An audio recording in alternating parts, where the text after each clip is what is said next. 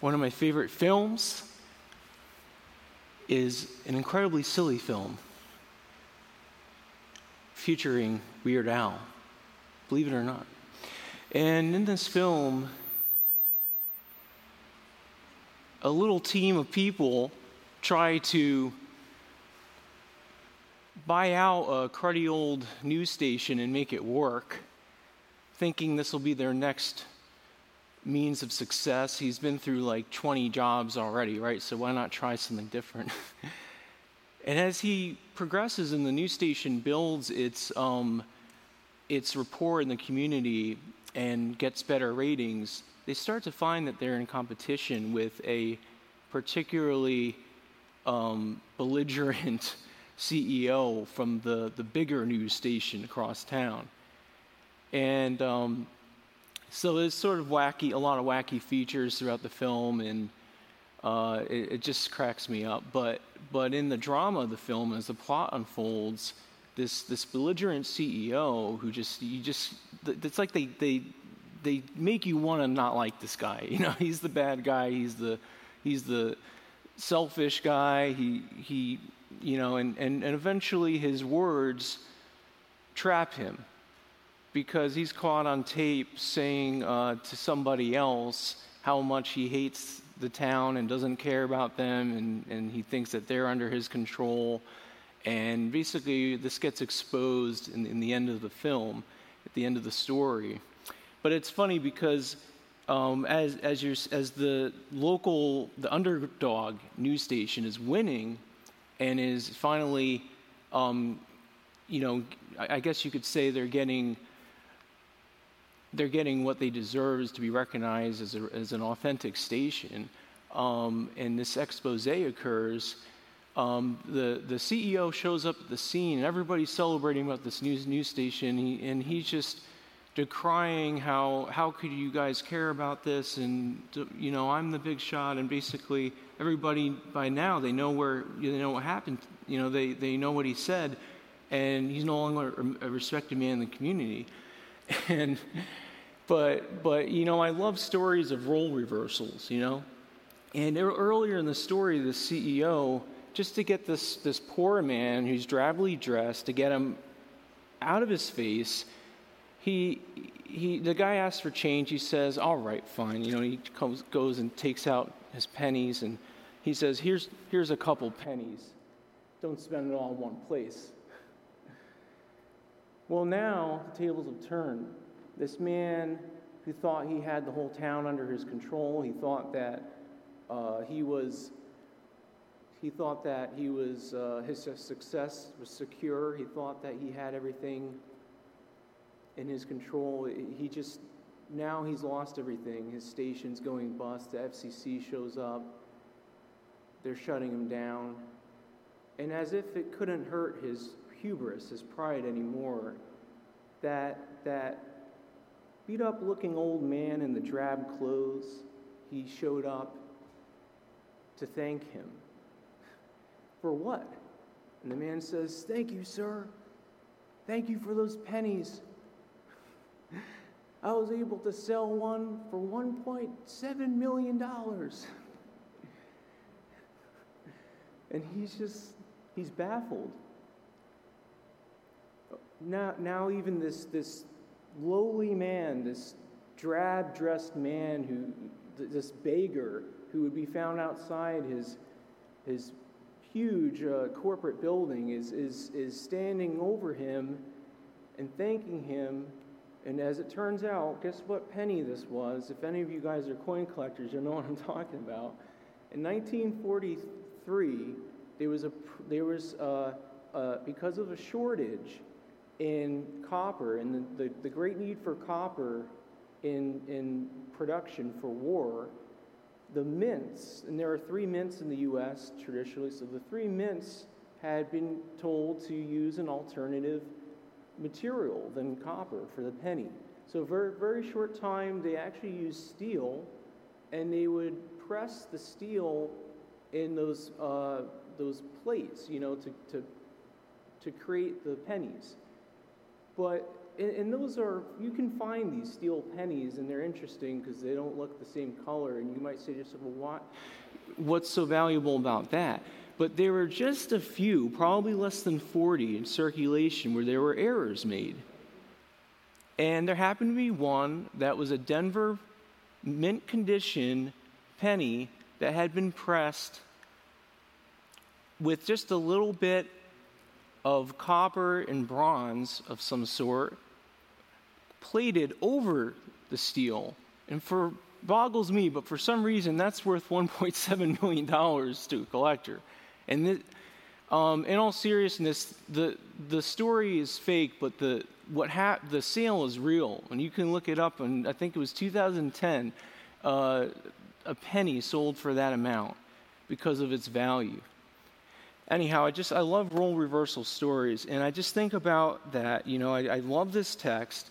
I think about how God just changes things. It, it, I'm sorry, is this a problem? Can you all hear me?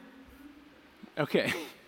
So God changes the scene, he changes the game on the world. The world thinks the, the world thinks it knows what's going on. The world thinks that it has everything figured out. And, and what does it say here? I will destroy the wisdom of the wise, and the discernment of the discerning I will thwart.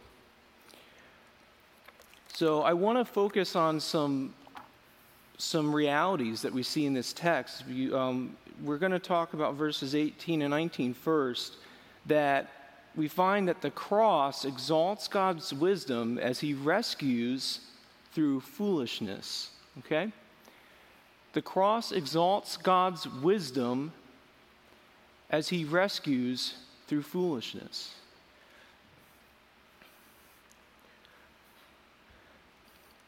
From the very outset of our passage, we can see that, and I ask you to look down at your text, um, verse 18.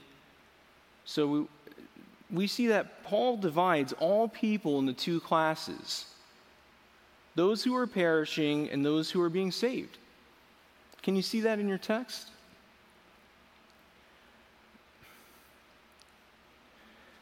And he's putting this in terms of these two groups and how they react to the message of the cross. He says, For the word of the cross, all right, not just the cross, but the word of the cross is folly to those who are perishing, but he says, to us who are being saved, it is the power of God. There's no third group, according to the Apostle Paul. And the first class is obviously a most miserable one, but the second is a most happy class, a class of people who are being rescued from every tribe and nation and tongue and color. Even if you're listening today and feeling skeptical of the Bible, I invite you to listen carefully because, humanly speaking, as with any truth claim, you are free to dismiss what you can't be sure isn't true. However, what is true must be heard and responded to with care lest you find yourself on the wrong side of things. I can even say that in everyday life, we know this to be true. Every atheist friend I've had, every friend I've, had who's an agnostic, who says he's this or that, whatever, whatever you say you are, you make these decisions all the time, don't you? Is it true that I can't show up to work today because we were shut down. Many people have been struggling with that. Well, you certainly would want to be there if it wasn't true, wouldn't you? Because you don't want to lose your income. Or is it true that I'm, I'm eligible for, for help? The point is, is whatever we're dealing with, we want to know whether it's true. And yet, when we get into philosophical debate, in our day, in our generation, suddenly truth becomes this flimsy, nebulous thing. and it's been separated from fact. I think that's very interesting. Um,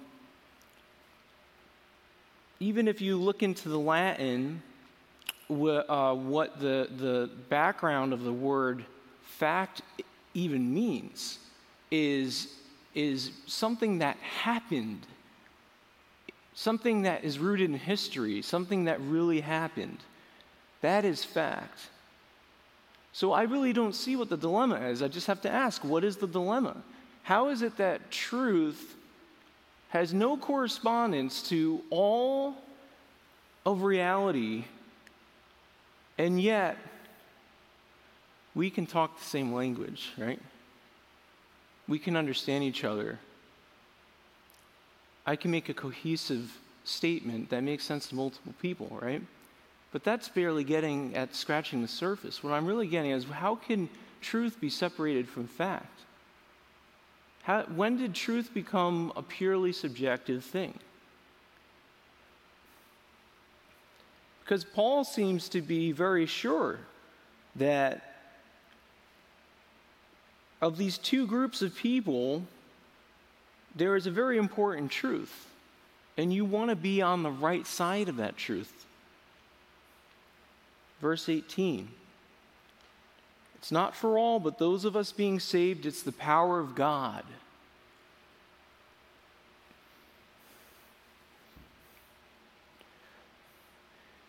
You may be odds, at odds with this word. You may be at odds with Scripture. You may not trust it. And in this moment, I understand. I understand what it's like to not believe. I understand what it's like to doubt. I did not believe my whole life. But I, what I have to say in this moment is hear what this word has to say and let it speak. Right now, it's telling you plainly that you were in one of two places. You were either on the path of the, the path to destruction, in which there is no renewal, there is no new life, there's nothing that can be possibly uh, give you joy or give you assurance. There's nothing, there's nothing, there's no hope. Or you're in this other group, this other group, salvation, those being saved. What does it mean? What does it mean that we're being saved? It's deliverance from physical and spiritual death.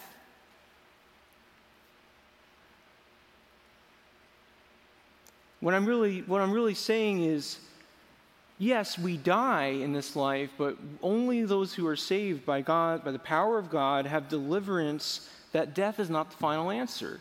Secondly, what is much more dreadful is what the Bible calls the second death, which is God's judgment, which will be given to those who despise him.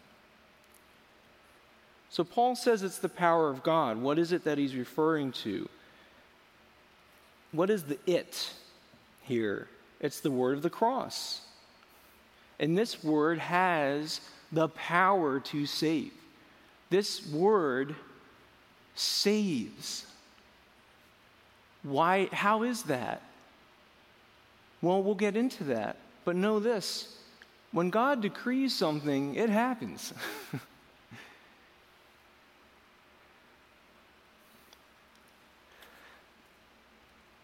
So, the, the very subject of this passage has a lot to do with the, the word of the cross and the very preaching of it.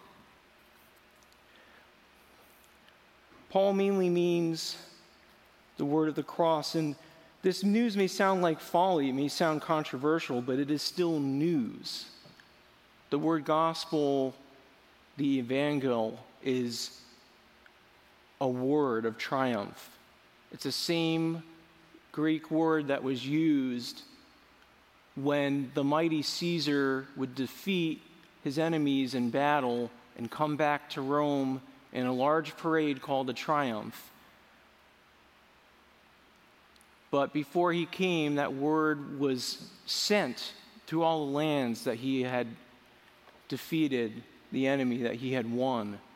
And that would be that same Greek word, the apostles commandeer that word and, and, and show us how the real triumph, the great triumph, is not Caesar, but Christ. What Christ did at the cross is the triumph.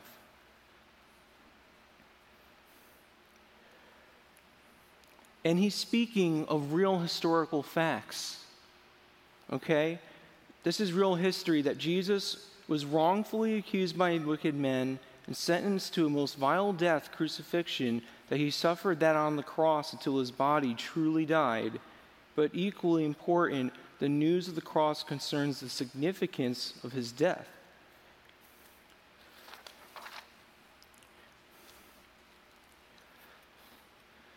So we have to ask ourselves is it really significant? You have to ask yourself is this significant? Is it really is it actually important? What does this have to do with my life? Did Christ really die in such a way that it had powerful effect for all time that that that this is actually God's means of saving? Or is this just a bunch of baloney? But I'm starting with the starting point of that it is a truth claim. Why? Because this is what our culture struggles with so much. Why should I accept this as truth? Why should I accept that? Can't my own truth be enough? What if I don't like this? I don't have to accept it. Well, okay, you think that that's truth, but again, if you show up to work and the door's locked, you're not earning any money that day. if you think you can do whatever you want as a lawless person, you're going to have trouble with the law. You can't, you, you're not in control of everything. And so, again, we have to, we have to look at truth this way. We have to, I'm just going to say it this way what good is the word truth if, if that's all it means is a, is a subjective perception. I think that what we are seeing a lot today is, is this, this word game. We play with words and we redefine things because we want them to soften the conviction we already have. We know that God exists. Romans 1 tells us we are, it's, it's very clear. We all know of his divinity, we know of his, his goodness, we know that, that God we, we at least know God as a judge from the day we're born. That doesn't mean we have his favor, but we know that he exists and he, and he reserves the right to judge. Our own hearts convict us. And if for 10 years you've been living a life of, of rampant sin, of self service, of seeking gratification of your body, trying to get as much as you can out of it without killing yourself? Well, think back. Think back to, to years ago before you you started to sear your conscience. What did you feel? You, did you not know it was wrong to treat your body that way? Did you not know it was wrong to lie to your neighbor or to steal or to seek somebody's downfall? Right? The Ten Commandments reveal to us and make more clear what's already written on our hearts that God gave us moral agency. He made us to reflect His image, to be in relationship with Him.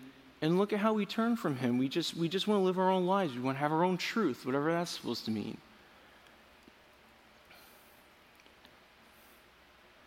Truth is meaningful is a meaningful word only if it corresponds to reality that's external to the individual human. That is reality that exerts its force upon humans regardless of their own personal will or desire.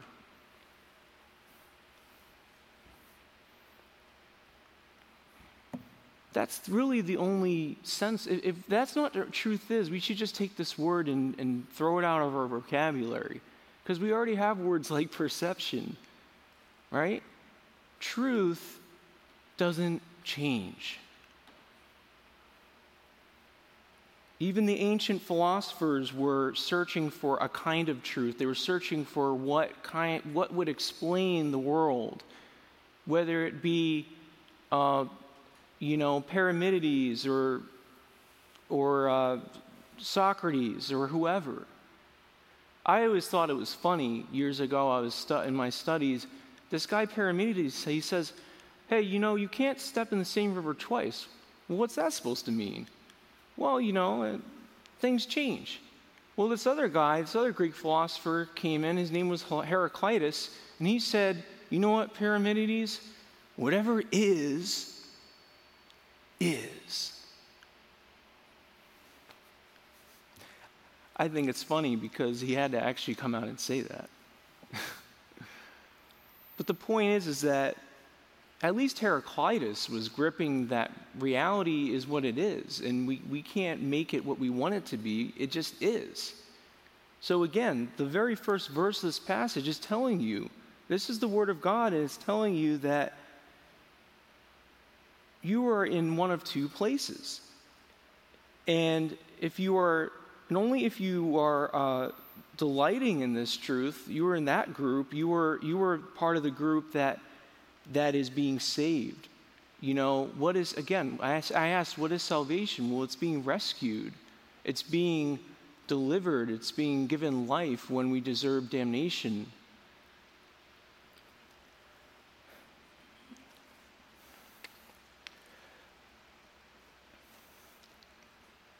So God determines that He will destroy those, the wisdom of those who think they're wise. I would say, in a word, that God does not need to adopt the methods of his creature. God doesn't need to do what the philosophers have done for about, well, at least since the ancient Greeks, trying to through simply through intellect to figure out what there is to know and to obtain some kind of truth as if truth is basically just something to be understood, just a, a, a principle or a reality, but an impersonal one. And it's fascinating because when I read the Gospel of John, I find that truth is a person. Truth is a person that just blows away everything that has been debated and discussed by philosophers for centuries.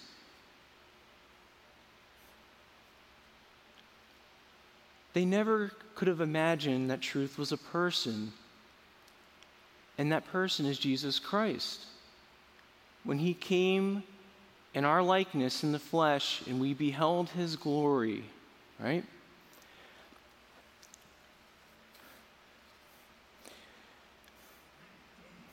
So, as I said, the cross exalts God's wisdom as he rescues through foolishness.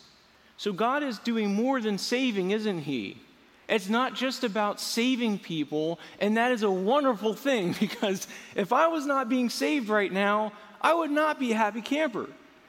If I had no hope, where would I be? I still remember the days I did not want to live. There was no hope. God made the, the love of God real to me, okay? You want to talk about the subjective element of truth? We can say this, and this is what Paul touches on in a sense. He says, To those being saved, it is the power of God. It's okay that there's a little subjectivity there. We are subjective creatures, we experience things subjectively. But that doesn't mean that there's nothing objective going on. Okay, so you're looking at your verse 18, you're looking at your, you know, what's going on here? Well, for those being saved, they're, they're delighting in this cross, this, this repugnant thing that, that mo- the world considers to be silly. They're delighting in this message of the cross, basically in the gospel. Why? Because they're being saved through it. I am delighting in the gospel because God saves me through it. it it's a wonderful thing. But, but now, now you say, well, what if, it, what if this isn't really, you know, that's just your, that, that's just what you think. It's just your idea. It's your, it's your truth, right? I've had, I can't tell you how many times I've had friends, and these are people who I love, by the way, but people, it's like the wool is over everyone's eyes, and, and we're supposed to believe that there can't be any truth that, that governs reality, that determines people's fate. And I read the Bible and I discover something very different and also very comforting. Because again, when I was in my teens and had no reason to live anymore, I didn't really want this suffering anymore. I hated myself. I hated life. And I had heard the gospel so many times, but it didn't become real to me yet because I wasn't believing. So, how did I believe then? Is it just me being good enough to believe? Of course not. I would be, have been best described as a, a student and um, on his way, on a, even by the world standards, in a very bad direction, um, who's probably going to end up um, not even finishing high school or, if not, committing suicide. I like how Sproul said once that he liked to stress that ideas have consequences. For so many years, the philosophy of this, and I add the oppressive philosophy of Immanuel Kant, David Hume, and all the secular existentialists since. This, this philosophy that, that, that helped create a culture of skepticism and doubt, I'm challenging it right now. I'm standing here and I'm challenging it because it's garbage, okay? This is a philosophy that would have you not even be sure if you can get out of bed in the morning because you don't know what is reality and what isn't. The great Kant, the man who, who supposed that truth was so far from us that there was an impenetrable wall that we could not possibly climb over or, or traverse. What a sad, sad philosophy and how untrue. Truth can be known, and truth is a person. And he can be known because he came into our world and he made himself known to us so that we could be known by him and know him.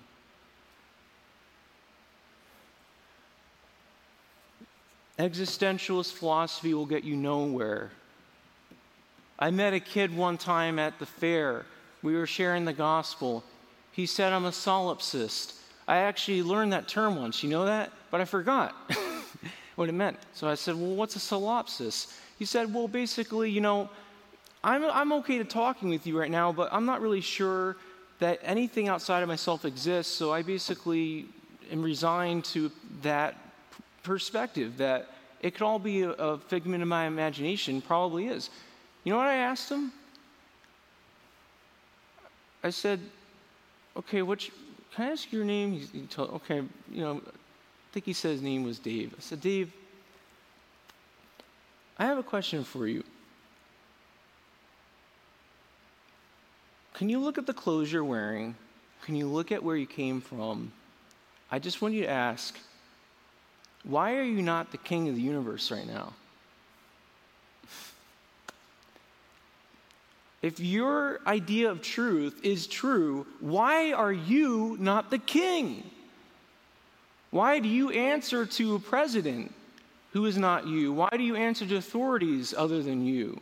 Why were you born to parents that you didn't choose or a place that you were not in control of? How come your whole reality is suggesting to you, uh, as loud as can be, that you are not in control? So I'm just trying to understand if your mind is in control of reality, how is it that that reality has placed you in such a average place.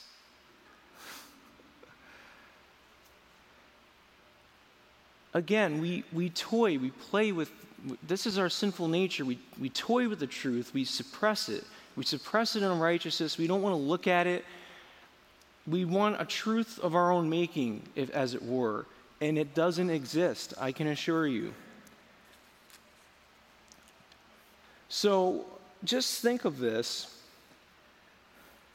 as we move into the next just keep that in mind as we, as we move into the next verses, okay? So we're going to, in verses 20 through 25, we see that the callous dismiss the cross for another truth but are condemned, okay?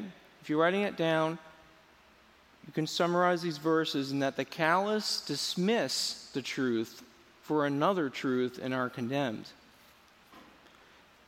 So Paul asks, and this is very interesting because Paul is a man did you know that Paul in his day had the equivalent of two PhDs? Did you know that? He had the Ivy League of Jewish training and education eh, growing up. He was set up, they were setting this guy up to be the, the, the, the big shot, maybe, maybe, you know, one, there were the Sadducees and the Pharisees, I understand, and he was in the Pharisee sect. But if you could just picture yourself, imagine being the, at the top of the Pharisee sect. That would be equivalent to somebody, for the wrong reasons, of course. If in this church, if somebody was looking just to be the center of the community and, or something and, and was trying to, you know, they were on this track or something, but th- that was Paul, and his name was Saul before he was Paul. His name was Saul, and he persecuted Christians, remember? And he, even then, he was on that track.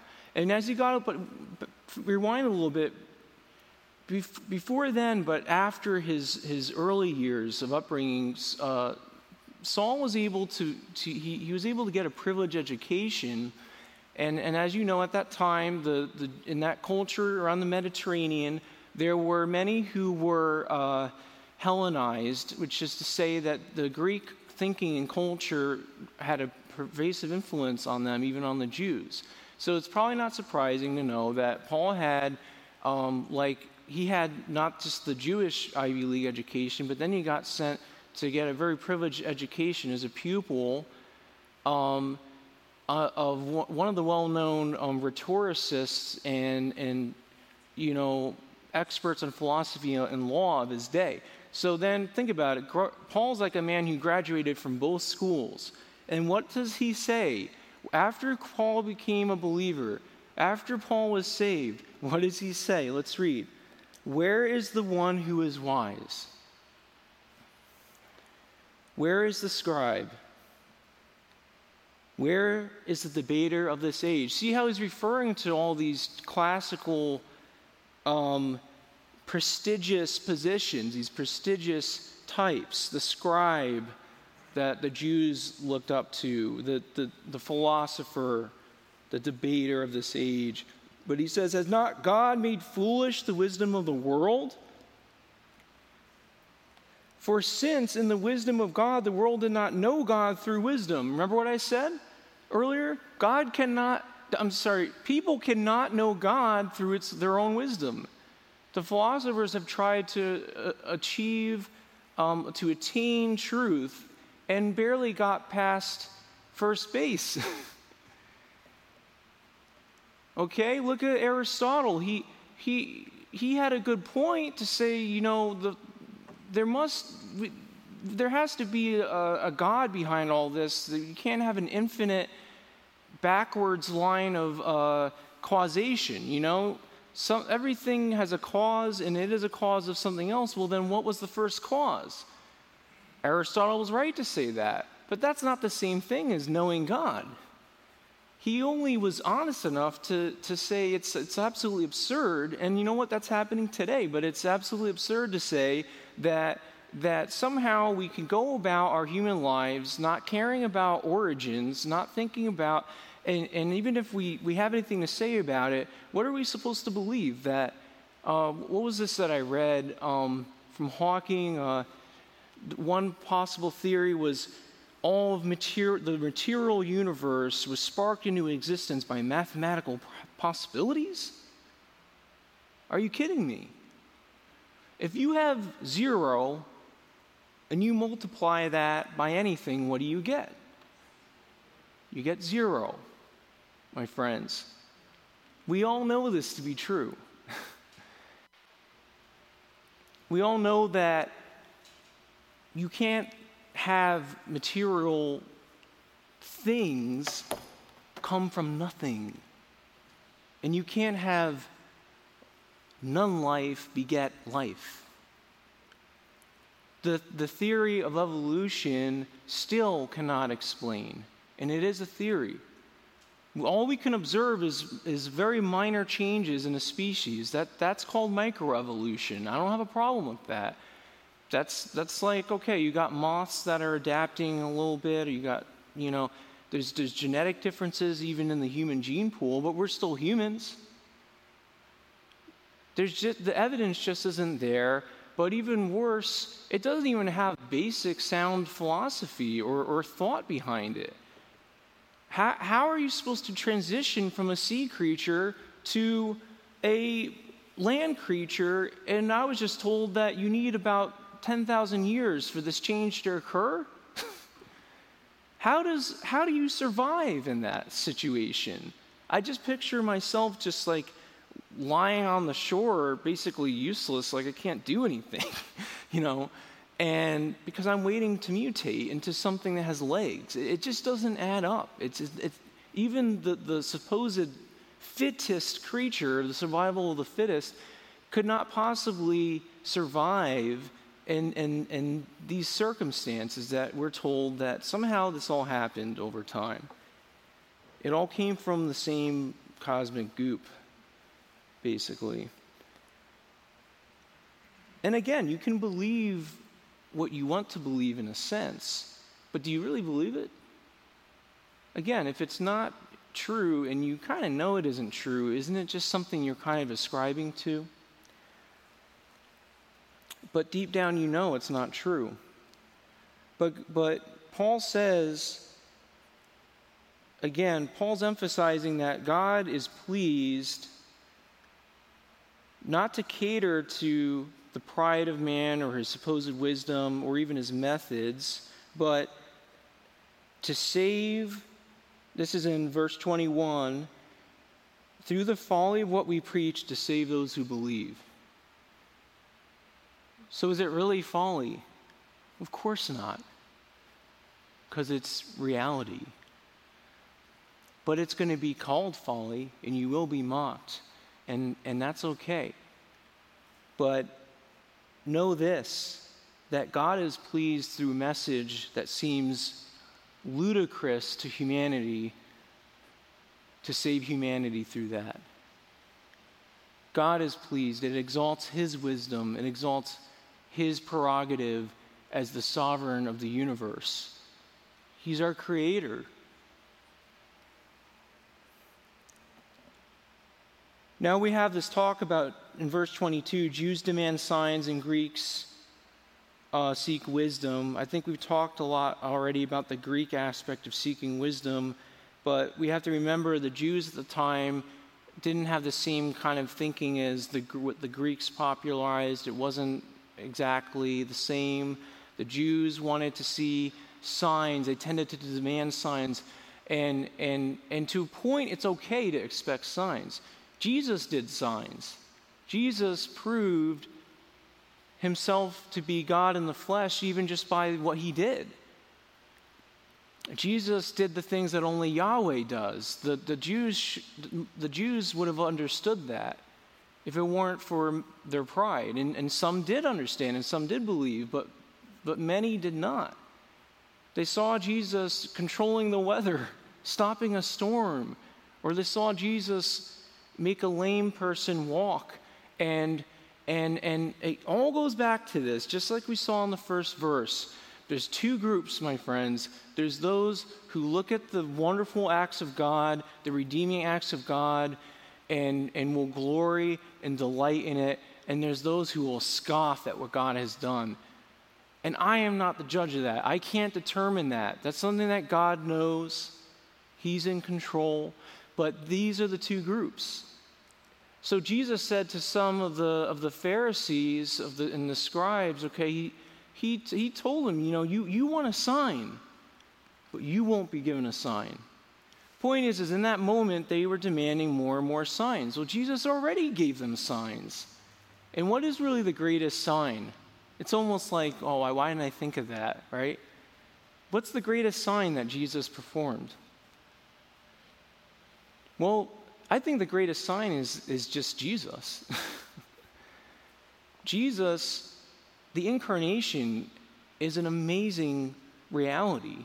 God, who created this world and doesn't even need it, he comes into it to save it under no obligation. That is incredible. Jesus was God in the flesh standing before them, and they had the gall to say, Give me a sign? What did John say? We beheld his glory. So, the glory of God was concealed in Christ, yes. He concealed his glory because, as the God man, Jesus was fulfilling what we read this morning, Isaiah 53. He, he's not a man who stood out to us as particularly handsome or rich, or, you know, we esteemed him not, the prophet says. But that's because God chose through Christ, through Christ and in this way, to, to, to bring about the Savior, to, to bring salvation, to, to resolve this dilemma, as it's sometimes called. Not really a dilemma for God, but for us theologically, we can understand how is it in God, all of God's perfections, how can God be just and true to his character, which is to be just? And how can God be gracious at the same time? He does it in the name and person of Jesus Christ, the God man.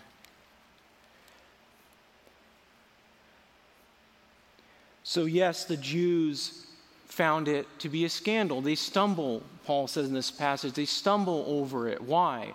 Because their messianic expectations were a king who'd come in and basically take over and, and we've all been through this. We've had many sermons on this. I don't want to dwell on that aspect, but that was the messianic expectation of the Jews. Um, and, and so Christ comes in this humble figure.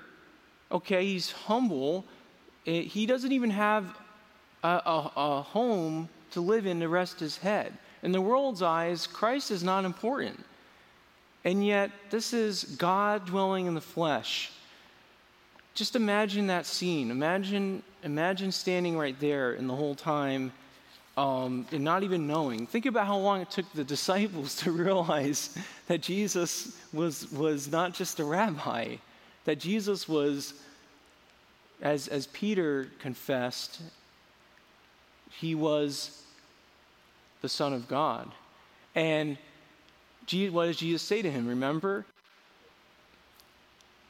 Flesh and blood hasn't revealed this to you. See, it's not the philosophers that reveal it, is it? It's not our, our minds, our pride. It's not us. He said that the Father revealed it to him. The saving truth that we must know and abide by and live by and believe to be saved is even revealed to us by, by God. So God gets the glory in all respects. But Paul is clear that whatever, whether you're from a Jew or a Gentile background, you are, uh, characteristically speaking, you are prone to either consider this rugged cross that, on which Jesus died as to be the, a foolish thing or, or a scandal we can think about Deuteronomy, right? Deuteronomy taught that a man who is hung on a tree is cursed. So it's understandable to a degree that that was scandalous to the Jews. But again, it's, it's like Jesus said, you know, to some, you, you search the scriptures thinking that in them you have life, but you do not come to me. Jesus is saying, the scriptures testify of him. So if you're not understanding and seeing the truth of Christ, you're, you could read the scriptures till you're blue in the face. You're not going to get anywhere. They didn't understand Isaiah 53. They didn't understand that God chose that Christ, the Son of God, in the flesh, that the God man would be cursed for our sake, for your sake, for your sake, for your sake, that he would be cursed. He would take that curse that you deserve and take it upon himself and nail it to the cross. He became the curse for us so that we would receive the righteousness of God. What a great exchange. Jesus went willingly to the cross. He went willingly. That was his mission. No wonder the early Christians considered the, the symbol of the cross to be a non negotiable symbol. It's been argued, I, have read books by John Stott, John Stott and others, and, and it's often brought up that, you know, the, why, were, why, why didn't the early Christians adopt a different symbol? Why the cross? There were, there's many great theological things that we could conceivably um, have a symbol for, right? I, it's even, in fact, in the earliest basilicas, you can see there are mosaics depicting other symbols too, like like um, uh, a basic. I'm talking very basic mosaic. You know, it's, it's a symbol, but some people thought it was a treasure chest. It actually turns out they were depicting Noah's Ark. But why is that? Because the early Christians understood the, the correlation of Noah's Ark to Christ. Okay? Just as in we see in the Old Testament, God saved people that he favored and, and he had mercy on, and, and particularly Noah's family in that time, and he saved them from judgment. And they came out on dry land when it was all over, and they were saved. And it's so fascinating because even the Hebrew word for the pitch that that was that Noah was commanded to put over the ark. Did you know it's the same word that's used for covering? And what does the scripture say? Blessed is he who has a fine house? No. Blessed is he who has a prestigious job? No. Blessed is he whose transgressions are, for, are, are covered, okay? Covered. Who, whose, whose iniquity the Lord will not hold against him. Isn't that amazing? And, and so, but again, it gets to the cross. It's all, it centers on the cross. What we believe, um, our salvation is, is the, the center of it all is what Jesus did on the cross.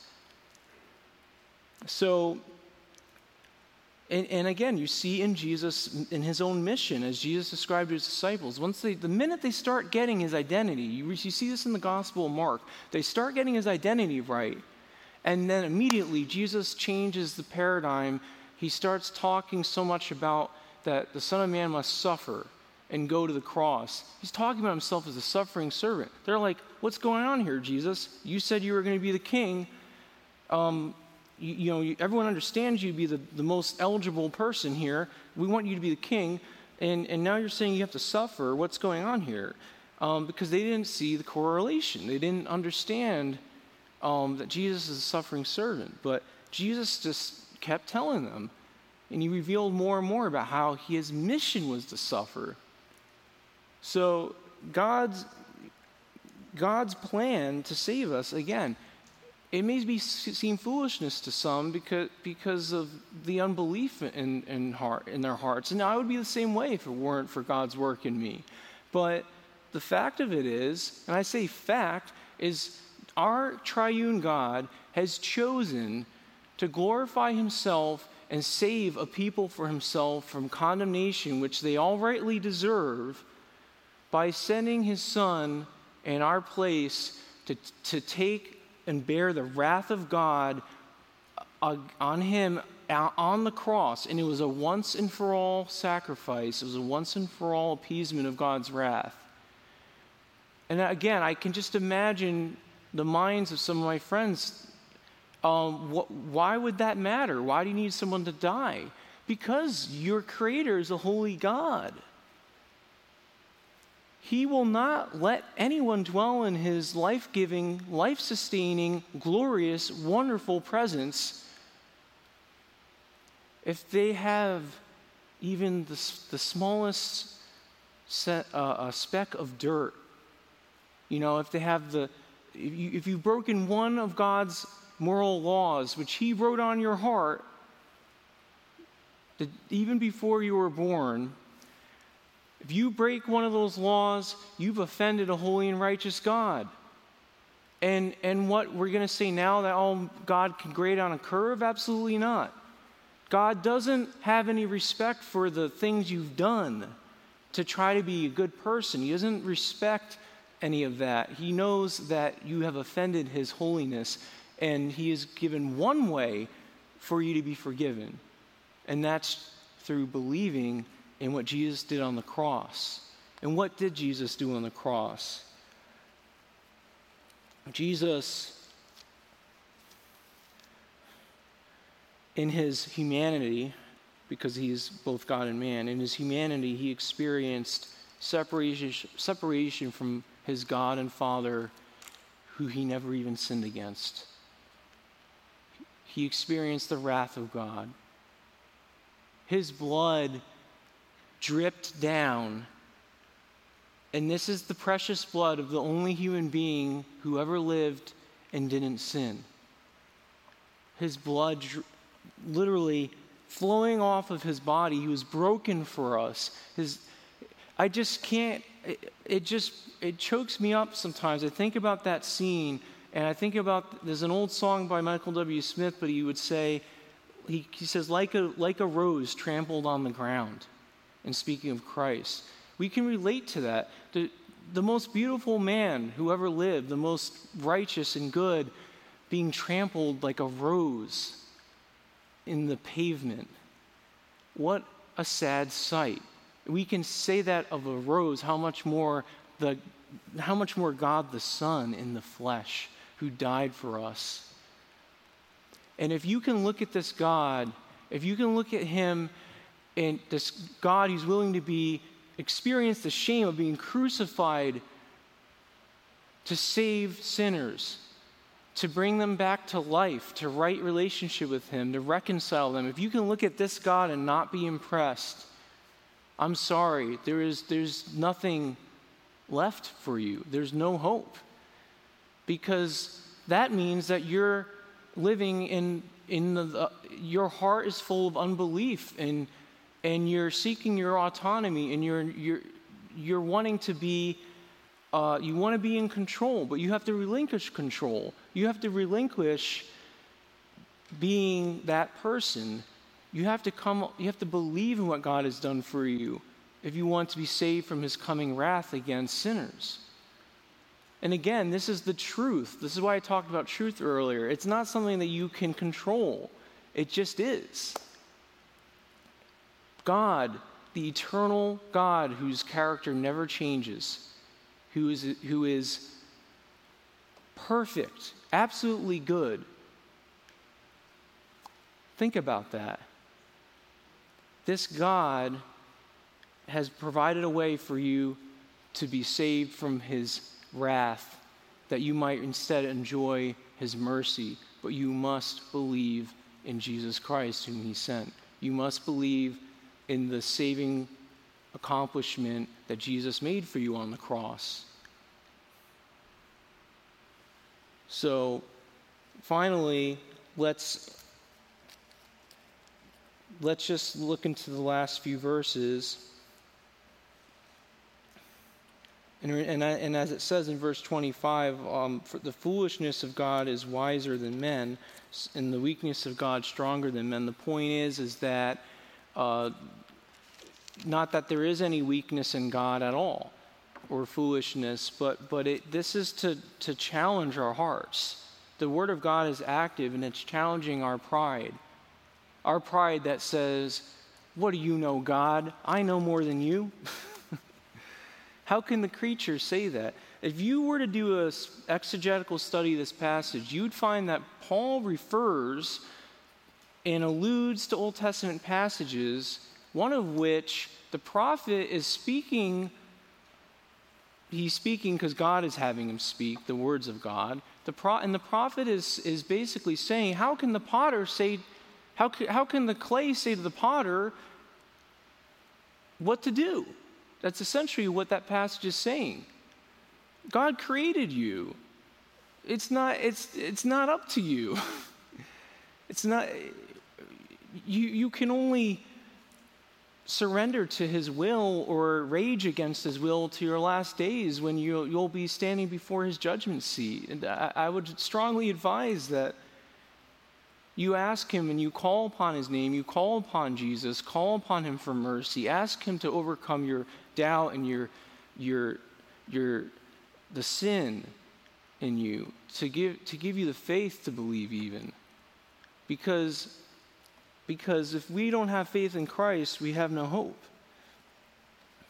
Again, it's God's divine prerogative to extend mercy to the wicked, that's us, who rebelled against his good and rightful kingship.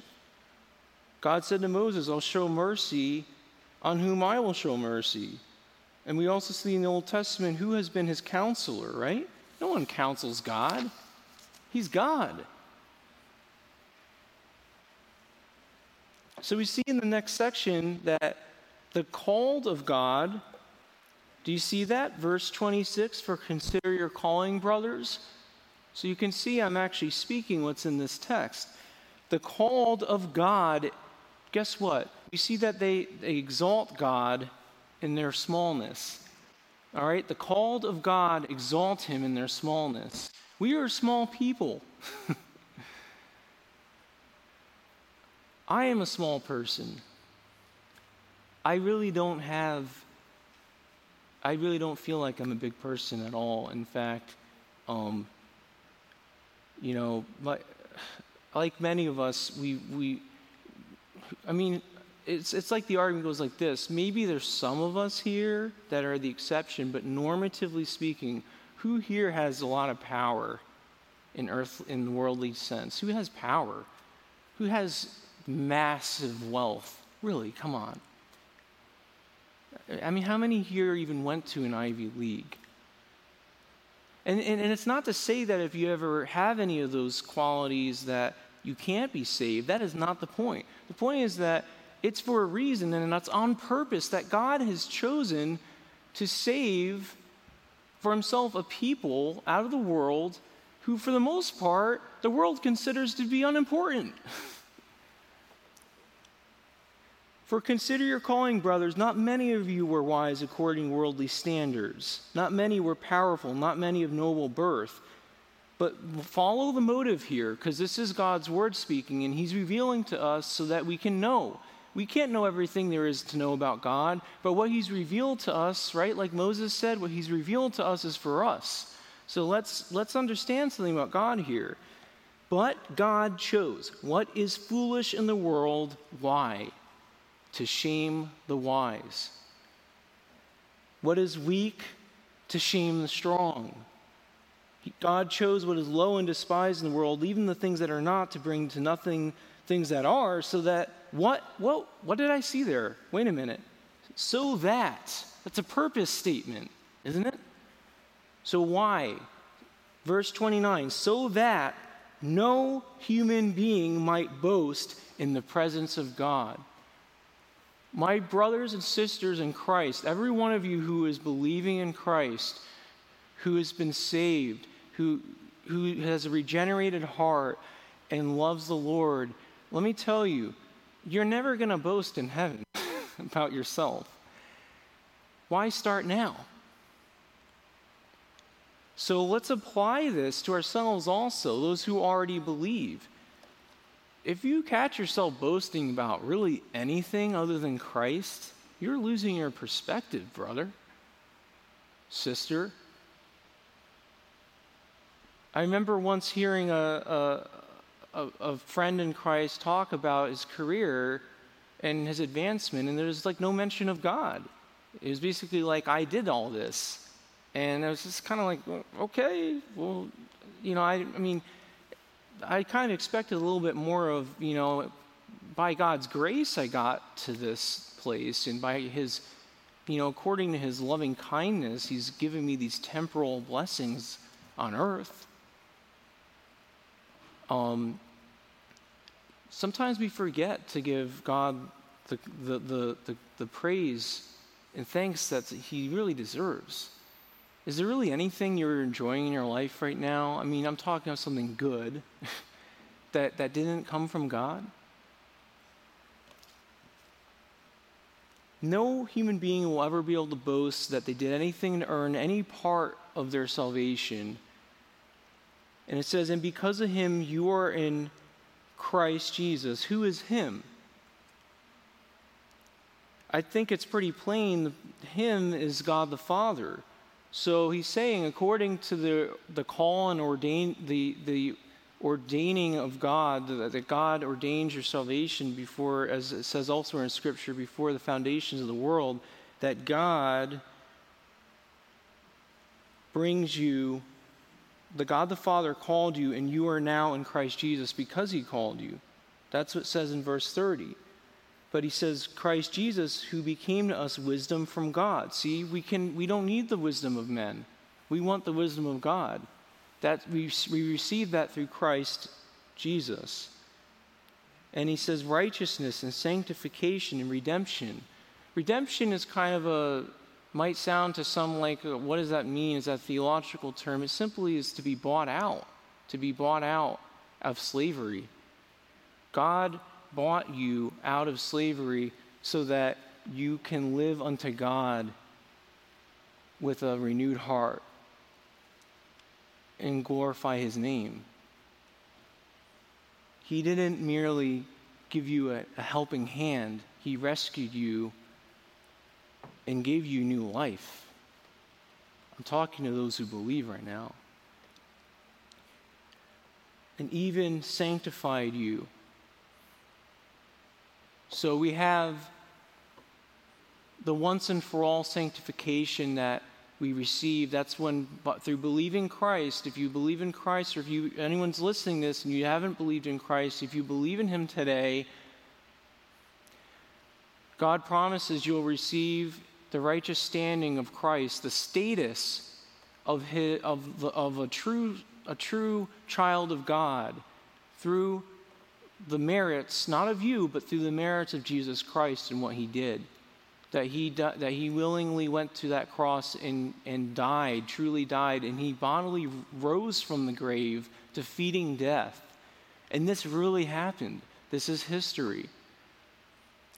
So, if you believe in Christ, you receive the gift of actually being able to be called a child of God. Before that, what is there? Nothing. Nothing good. You only know God right now as, as, as a judge. But the purpose of redemption, the purpose of Christ coming is to, is to free you from slavery to sin, to free you from the condemnation you rightly deserve due to your sin, and to make you a child of God so that you no longer know God as judge, but as your heavenly Father. I know God as my Father, not because of anything I've done, but because of what Christ did. So let him who boasts boast in the Lord. Amen.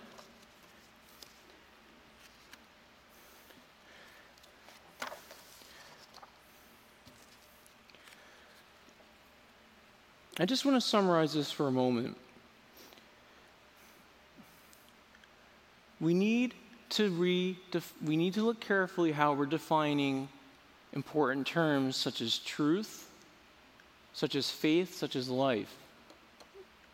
You, my brothers and sisters, are going to have a lot of people talk to you more and more like, what is, you know, like, like, oh, okay, you're a religious person. Well, I'm not religious. Well, that's because it's popular to see yourself as not religious today. But really, think about it. I mean, what is religious? You know, you could, you could look at the, the Cambridge Dictionary, and religious just means believing in, in a God and having a way of your life that a, way of life that reflects that belief. I mean, it, it a more informal definition is of, of, of, of religion is just um, something that anything that a person does passionately and regularly. Well, gosh, I mean, people play video games passionately. people are about a sport passionately and, and work almost every day of the week to train for that, for their athletic competitions. So, how is that not religious? but, I, but in, our, in the cultural thinking of the day, it's politically correct to be irreligious but again, why? Because the cross is foolishness? Because I don't want to be branded as one of those Christians? Well, look, God is the reality, and nothing's going to change that. He's God, and He's always going to be God. And He's inviting you into a right relationship with Him, but you have to believe in Christ. You must believe in the one he sent. He'll accept no other basis when you stand before him than that you've believed in Christ. So let's remember what truth really is. Let's remember that life, this is not life, friends. Do you understand what I'm saying? This is not life. This is, this is like sort of life. okay, life, real life, true life, is abundant life in Christ. So we have a t- those who believe now, we have a taste of it, but we still have to deal with this decaying body. We have sickness, we have sadness, we have personal loss. But when Christ returns and we who have died in this body receive the promised resurrection, oh man, is it going to be awesome. and man, is that a day to look forward to. We, we should be saying Maranatha to each other. Come, Lord Jesus. That's what the early Christians did. Come, Lord Jesus. They made that a greeting that they said to each other. Because how great is the hope that we have in Christ, what we look forward to is amazing. We have life in the fullest. We're going to have life. Who, we who believe in Christ will have will be there will be no tears. There will be no more injustice. The kingdom of God will be will will be established on the earth in God's timing. And we will be there reigning with him. Why? Because we did something? No, because God loves us. And He chose to redeem us and to even share in us, to allow, God the Father wants us to share in the inheritance of that, that He is gifting to His Son, that we even have the gifts of this that are given from the Father to the Son, we share in that. That's why the Bible speaks so much in the New Testament of Christ being our head.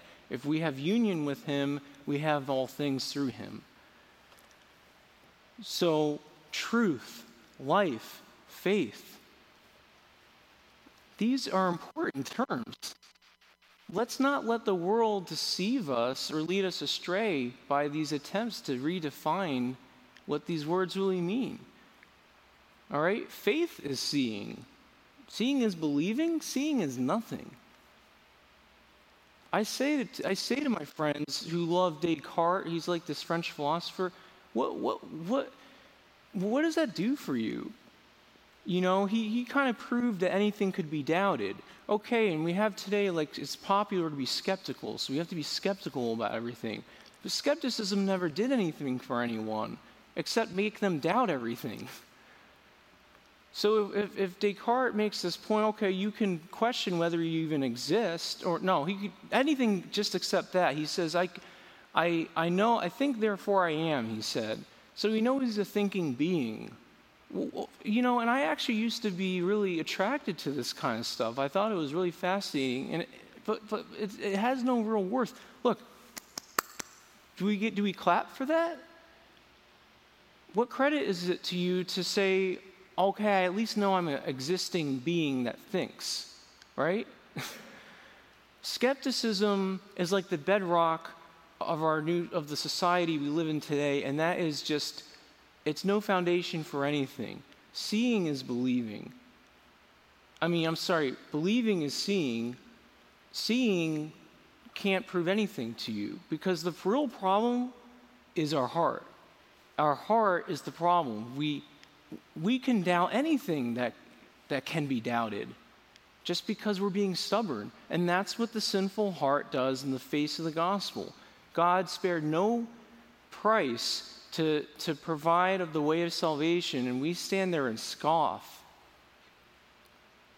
And all I can do is just urge anyone listening, anyone who hasn't believed in the gospel, but wants to be made right with God, know that He is here, He is near, and He is not a God who is, who is only vengeful if that were the case, he would have already just, he would have already taken it out on you. God, God, the Bible says that, that God's patience toward sin, that's our hostility toward him, is to lead us to repentance. Okay, so he does that. He's patient toward our hostility toward him so that we may repent and believe the gospel. So now is the day of salvation believe the gospel, and be saved. Come to that place where you actually know God as Father through Christ, and, and you can actually have assurance of salvation. The, the, you know, so the, the verdict is this man sinned against God, rebelled against his kingship, disobeyed his commands, loving sinful pleasure rather than God, being ungrateful to God for the life we were given, and robbing God of the praise and glory which he deserves. But, but God is God. His judgment is coming, and only those who believe in the truth of the cross, receive, receiving Christ as Lord, will be spared of that terrifying judgment. That is the truth. The holiness of God demands sin is punished, uh, that sin is punished. And it's a true statement. The wrath of God will either be poured out in the final analysis, the wrath of God will be poured out on you by sending you to a place apart from his presence, a place of suffering called hell, or was already poured out on Christ at the cross for those who believe. So I ask you to fix your eyes on Christ, my believing friends. I ask you to run this race, race with endurance um, understand that God didn't save you that you would become proud or boastful, but to make you meek. His people should be a meek people, a humble people. Let the one who boasts boast in the Lord. What a statement. Some call the cross foolishness. Personally, I, I look at the cross and I say, what amazing news. What hope. This is the best news I've ever heard in my life. And ever since then, I've always known that I've been forgiven. What a blessing. What a blessing it is to know God. So let's boast in Christ. Let's praise his name. And for those who don't believe, I, I invite you to read a gospel, to, to, to read about this Jesus who came and died and rose. Let's pray. Uh, Heavenly Father, we thank you for your word, that your word is true and never leads us in any direction that would be that would be for our demise, but your word is trustworthy and true and always leads us to to flourishing and to life, an abundant life. but we must recognize you as God and worship you. You are the true and living God, the triune God. We, we, it's not our decision, it's not our place to define God. We can't possibly even comprehend you, God, but, but you are a gracious God and you have revealed your perfections to us. You, you're full of, of, of grace and mercy, and you're just, and you don't turn a blind eye toward wrong. And, and, and with and then just lord you glorify yourself throughout history you've glorified yourself and especially culminating in in sending your son to die on that cross something that the world you even knew already would mock you for. And god just because of your love your great love for us and your love for your own name that you have done this great thing. And that in this word of the cross, by your decree, the very benefits of salvation, of what Jesus achieved at the cross, are received by us who hear and believe. Help us to believe, God. Help us. Give us faith. May we glorify your name, God and boast only in Christ, who is our only hope, who is our Redeemer and our coming King. In Jesus' name, amen.